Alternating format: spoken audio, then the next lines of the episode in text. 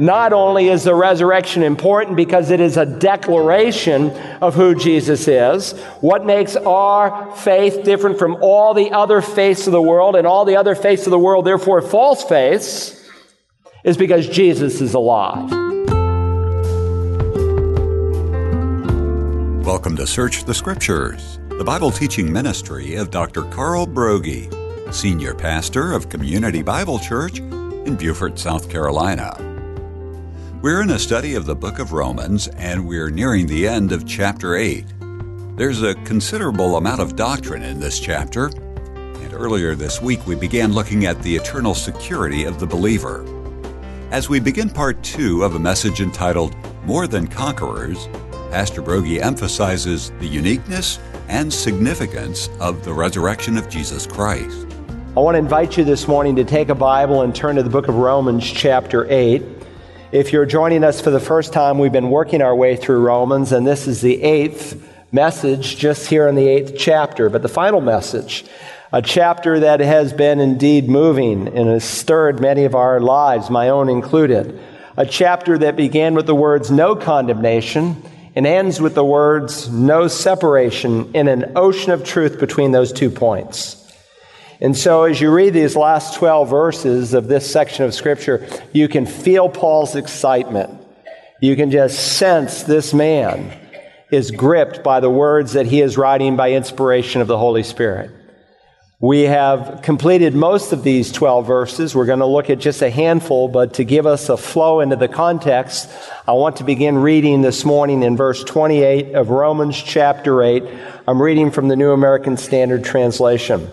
And we know that God causes all things to work together for good to those who love God, to those who are called according to his purpose.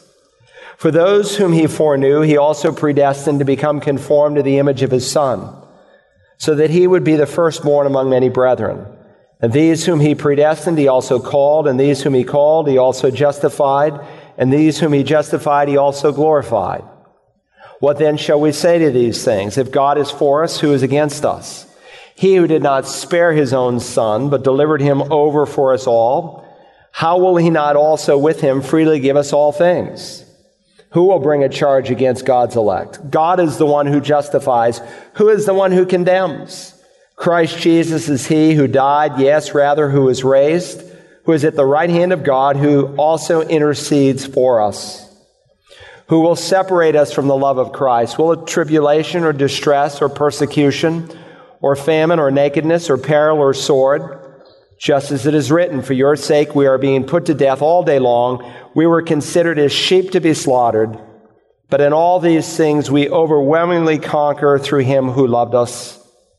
For I am convinced that neither death, nor life, nor angels, nor principalities, nor things present, nor things to come, nor powers, nor height, nor depth, nor any other created thing will be able to separate us from the love of God which is in Christ Jesus our Lord.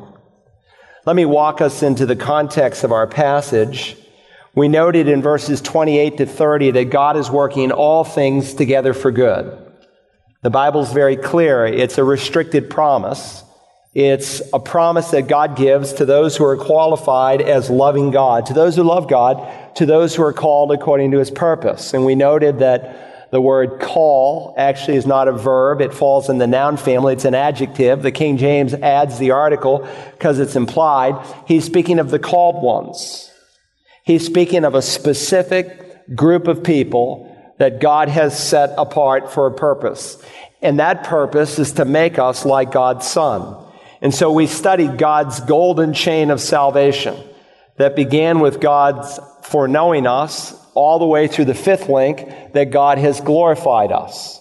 And there's no leakage in that chain whatsoever. Each one is in a past tense. It indicates that something has already been done and determined in the mind and heart of God. You have the last two letters of the word glorified, the fifth link in the chain, hopefully circled.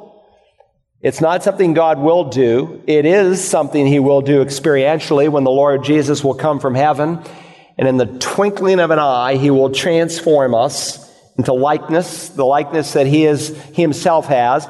But in God's mind, positionally, we have already been glorified.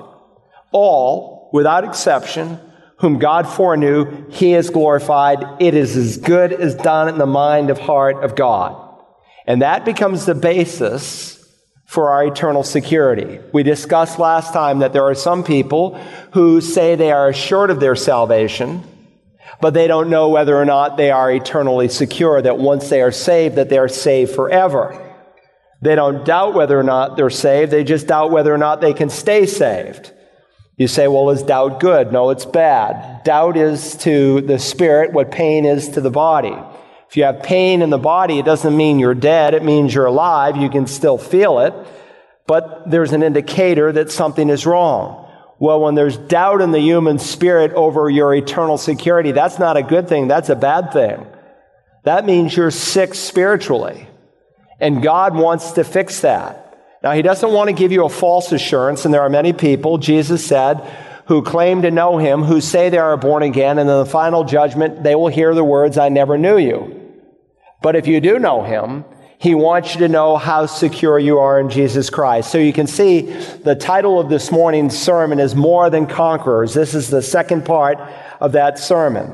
In verses 31 to 39, we began to study it last time. Paul makes five declarations that help you to know beyond a shadow of a doubt that when God saves you, he saves you forever. Let me just briefly review the first three. First declaration there is no effective opposition against the child of God. There's no effective opposition against God's children. He opens with a question What shall we say to these things? What things? the things he has just mentioned in verses 28 to 30. That God is working everything together for good, all the way from his foreknowledge to our being glorified. And so he wants us to know that from eternity past to eternity future, we are secure. And so now he asks, well, what else can we say? And to answer his own question, he asks five more questions that again speak of how secure we are in Christ. And to understand the significance of each of these questions, you need to know why it is that he doesn't answer these questions. And the reason he doesn't answer the questions that he asks is because there's an implied answer to each and every one. Each question, in essence, is a declaration of who we are in Jesus Christ. And so notice the first question serves as an introduction. He says, if God is for us, who is against us? Practically speaking, no one. There is no effective opposition against the child of God. If God is for us, for someone to be against you, they have to be stronger than God. And no one is stronger than God. No one can thwart God's purposes. No one can take on God. That's the first declaration we studied. There is no effective opposition. Secondly, declaration number two, there's no potential deprivation against the child of God. He says here in verse 32, He who did not spare his own son, but delivered him over for us all, how will he not also with him freely give us all things? And of course, the implied answer is, He will. Paul is effectively asking, how do we know that God is for us? What is the proof that God is on our side? And of course, the answer is the giving of his son. He just simply points us to the cross. How can I know that God will give me everything pertaining to life and godliness, the demonstration of the love of God at the cross. He who did not spare his own son, but delivered him up for us all, how will he not also with him freely give us all things? So there is no deprivation against the child of God. We saw the abuse of that verse by the modern day prosperity theologians that totally tear it out of its context. The all things that he is speaking of are the blessings of ours in salvation and the security that it brings. We saw it's an a fortiori argument or a fortiori, depending on how you want to pronounce it, whether you live in Britain or the United States. You'll hear both. An a fortiori argument is a greater to lesser argument. And we've seen Paul do this under the inspiration of the Holy Spirit. It's divine logic, where God, in essence, says, if I can do this greater thing, then certainly I can do this easier thing. If I, as God, can save you while you are a helpless, ungodly, wicked wretch and enemy, as God describes us in the fifth chapter, well, now that you are one of my children, I can certainly secure you for all of eternity. Okay, that brings us to the third of five declarations. Declaration number three there is no viable accusation against the child of God. No viable accusation.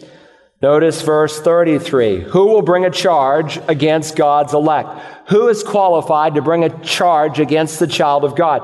Who can possibly accuse the true Christian?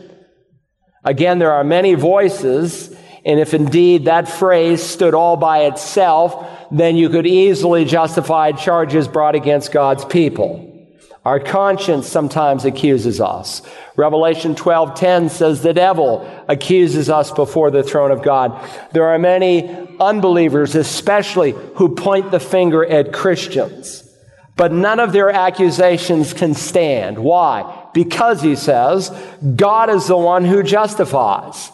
The supreme judge of the supreme court of the universe has justified us. He has declared us righteous. We saw in our study of justification that it does not mean that he has made us righteous. He is going to make you righteous someday in your glorification completely. And right now, He is making you righteous in the process of sanctification, where He shapes you and conforms you to the image of His Son. But at salvation, you are initially declared righteous. We are called Hagioi, holy ones, saints, you could translate it. We are holy ones in the sight of God. It speaks of our position that we have in Jesus Christ. And no person, no church, no tradition, not even the Christian himself can nullify what God has done. When we speak to people about salvation, we don't say, Well, would you like to hear about the gift of temporary life? We don't say, Do you want to hear about eternal insecurity? No, we're speaking about something that is forever. There's no effective opposition. There's no potential deprivation because God gave His own Son. He's going to meet all of our spiritual needs. There's no viable accusation because no one can bring a charge against God's elect. Now, Declaration 4, we're plowing new ground. There in your note taking outline, there is no feasible condemnation. No feasible condemnation against the child of God. Look now, if you will, at verse 34 in your Bible. Who is the one who condemns? Christ Jesus is he who died, yes, rather who was raised, who is at the right hand of God, who also intercedes for us. Notice how verse 34 begins with a question. Who is the one who condemns? And again, in answer to that question, you could say many. Men often condemn other men because it makes them feel better about their sin. And so this week, there are some national leaders railing against evangelical Christians for our stance not against homosexual people, but against the sin of homosexuality. It makes them feel better to say that we're wrong and they're right. But God has spoken and He has not stuttered. Our heart sometimes condemns us. Again, uh, the devil habitually before the throne of God brings accusations against God's elect. But listen, God ultimately is the one and only the one who can bring condemnation on a person. And the supreme judge of the supreme court of the universe has justified the child of God, and he's entrusted that judgment to Jesus Christ. God has given all judgment to the Son in John 5, for not even the Father judges anyone, but he has given all judgment to the Son. That means if you're here today and you've never received Jesus Christ, you will, if you die or he comes back before this sermon is over, you will meet Jesus Christ not in his love, but you will meet him in his wrath. You will meet him as your judge. But if you know Christ, then you are indeed secure because the very things that condemn you, he bore in his own body on the cross. Peter said, he himself bore our sins in his body on the cross that we might die to sin and live to righteousness. For by his wounds you are healed, you are saved. And so the chapter opened. There is therefore now no condemnation for those who are in Christ Jesus. And that little word now emphasizes that I don't have to wait for some final judgment to see whether or not God will receive me. Most people, the average unsaved person, puts the judgment of God way out there in the future where God's going to weigh the good and bad and make a final determination. That's not what the Bible teaches. The moment your heart stops beating for the last time, you're either in heaven or you are in hell, Hades. And when God empties out Hades at the end of the age, and all those who are in Hades are put before the great white throne judgment of Revelation 20, 11 to 15, it's not to determine if you're going to the lake of fire. It's a matter of how, in the perfect righteousness of God, every unbeliever will go to the lake of fire. So Christ Jesus is he who died, who is for us, who is raised Notice what it says further here in verse 34. Christ Jesus, he was died, yes, rather who was raised. After Jesus died, he was raised to life. Now you cannot dissect up the Trinity. I mean, you can try to, but you would be in error to do so.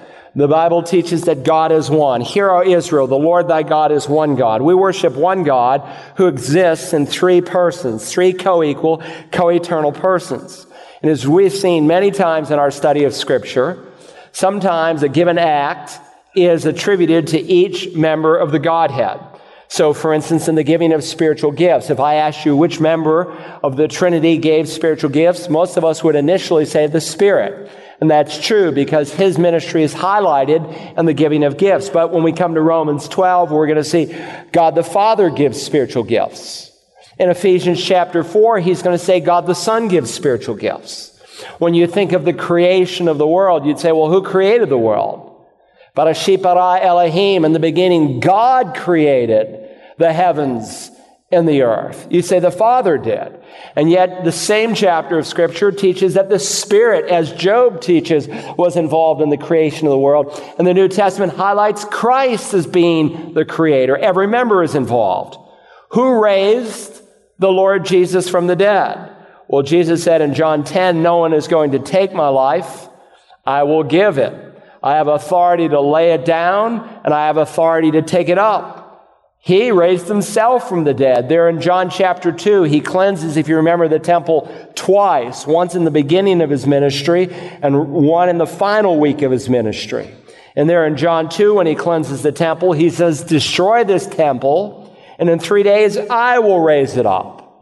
So he raises himself in one sense. Even God the Holy Spirit is involved in the resurrection as we studied in Romans chapter 1 and verse 4 that Jesus was raised how? According to the Spirit of holiness. And so while both the Son and the Spirit are involved, ultimately God the Father is given credit for the resurrection. And there are many, many passages we could highlight.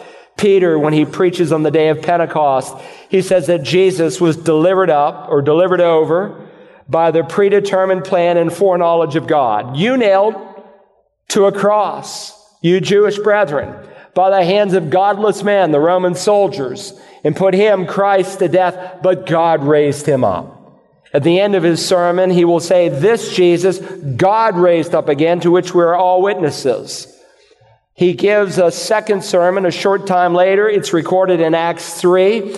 And there he says that you put to death the Prince of Life, the one whom God raised from the dead, a fact that we are witnesses.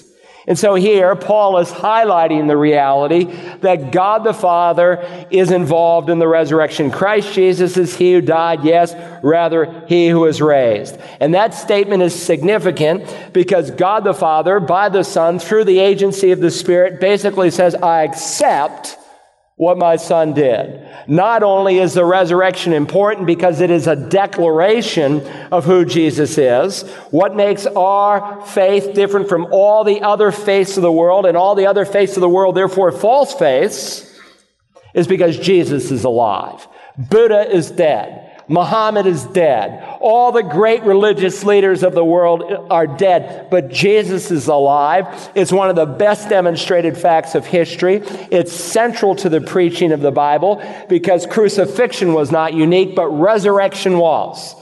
Yes, there were some individuals who were raised out of death back into a natural body, but Jesus is the first fruits. He's the first ever to come out of the grave, and every calendar marks that historical event as BC, before Christ, and Anno Domini in the year of the Lord.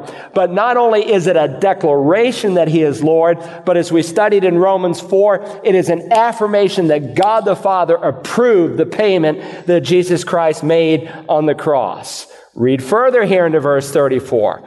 Who is the one who condemns? Christ Jesus is he who died, yes, rather, who was raised, who is at the right hand of God, who also intercedes for us. Not only did Christ die for us, not only was he raised for us, but he's seated at the right hand of the Father and he's interceding for us. Some years ago, one of the themes of our vacation Bible school was the tabernacle. And our children built a tabernacle.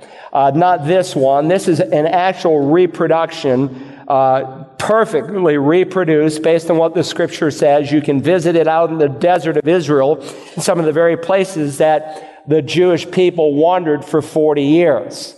And when our children studied the tabernacle, which is, of course, a predecessor to the temple, which was a more permanent structure, one of the things that immediately strikes you is that there's no seats in it, no chairs, no place for the high priest to sit down. When he went into that sacred section of the tent to make a sacrifice, he never sat down. And in Hebrews, the 10th chapter, it says, Every priest stands daily ministering and offering time after time the same sacrifices which can never take away sins. But he, Messiah, the Lord Jesus, having offered one sacrifice for sins for all time, sat down at the right hand of the Father. It's done. It's a completed work. There's nothing else left to do. And so not only was he raised, affirming that his payment was accepted, not only is he sat down, showing and demonstrating that it was finished, but he intercedes for you. He prays for you. He prays for the needs that you have, for the strength that we need, but he also is our advocate with the Father. When we are accused falsely by the diabolus, the devil, Jesus intercedes for us. So do you think the Lord Jesus, Judge Jesus, is going to condemn you? The one to whom all judgment was given, the one who died, the one who was raised, the one who ascended, the one who's seated, the one who's interceding for you? No, there is therefore now no condemnation for those who are in Christ Jesus. Now that brings us to the fifth declaration. Declaration number five. There is no imaginable separation against the child of God. No imaginable separation. Notice the fifth question here beginning in verse 35. Who will separate us from the love of Christ? Now the devil would have you to believe that you can be separated from the love of Christ. He has convinced many a Christian with a false doctrine that you can lose your salvation. The devil would have you to believe that there are grounds by which you can be opposed. There are grounds by which you can be accused. That there are grounds by which you can be condemned. The devil would have you to believe that somehow God is not going to meet all of your needs. That somehow you can be separated from the love of God. And so in this final paragraph here in Romans 8, Paul asks questions to underscore the persistent, steadfast, eternal, unchanging love of God in Jesus Christ. And that's what verses 35 to 39 is anticipating. Paul, as we've seen throughout this letter, will anticipate objections that people will have. And so he's thinking of his audience. And some people would say, well, Paul, listen. Sometimes life is very, very difficult as a Christian. Are these not at times evidences that God has abandoned us, that God has forgotten us? And so Paul asks here in verse 35, who will separate us from the love of Christ? And he asks actually a series of questions to follow. And each one is actually a question, but we make it kind of one big question. Will tribulation? No tribulation cannot separate you from the love of Christ. Now, some of your translations say trouble. The King James and the New American Standard says tribulation.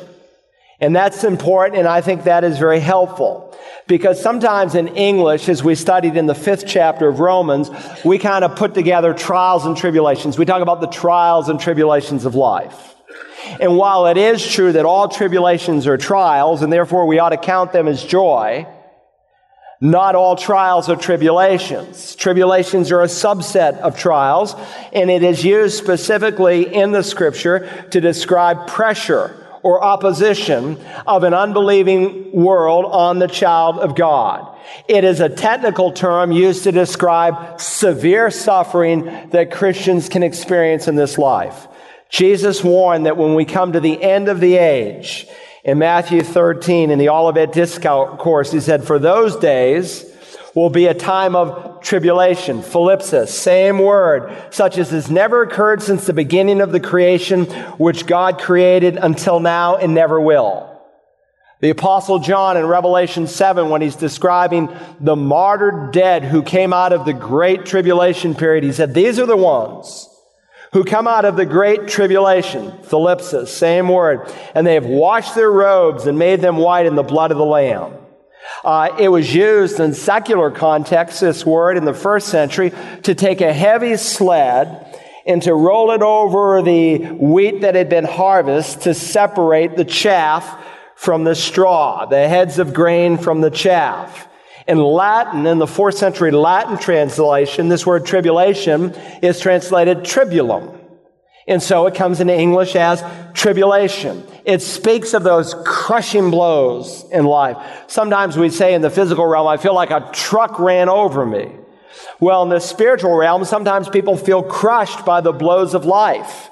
And that's part of being a Christian. That's why Paul warned those new believers there in Lystra through many tribulations, same word, we must enter the kingdom of God. But tribulation cannot separate us from the love of Christ. Jesus said there in that upper room, in the world you have tribulation. But be of good cheer. I have overcome the world. And so that heartless pressure that an unbelieving world brings upon the Christian cannot separate us from the love of God. So just separate, just cross that off your list. What is the next item on the list? Well, how about distress? You say, well, help me to wrap my mind around the word distress. Just take the first two letters off, DI, and write the word stress, and you have a good essence of what the Greek New Testament is trying to communicate. It's actually a compound word in Greek. Two words brought together. The first word means a narrow place, like going through a narrow pass in a mountain. And the second word means to press.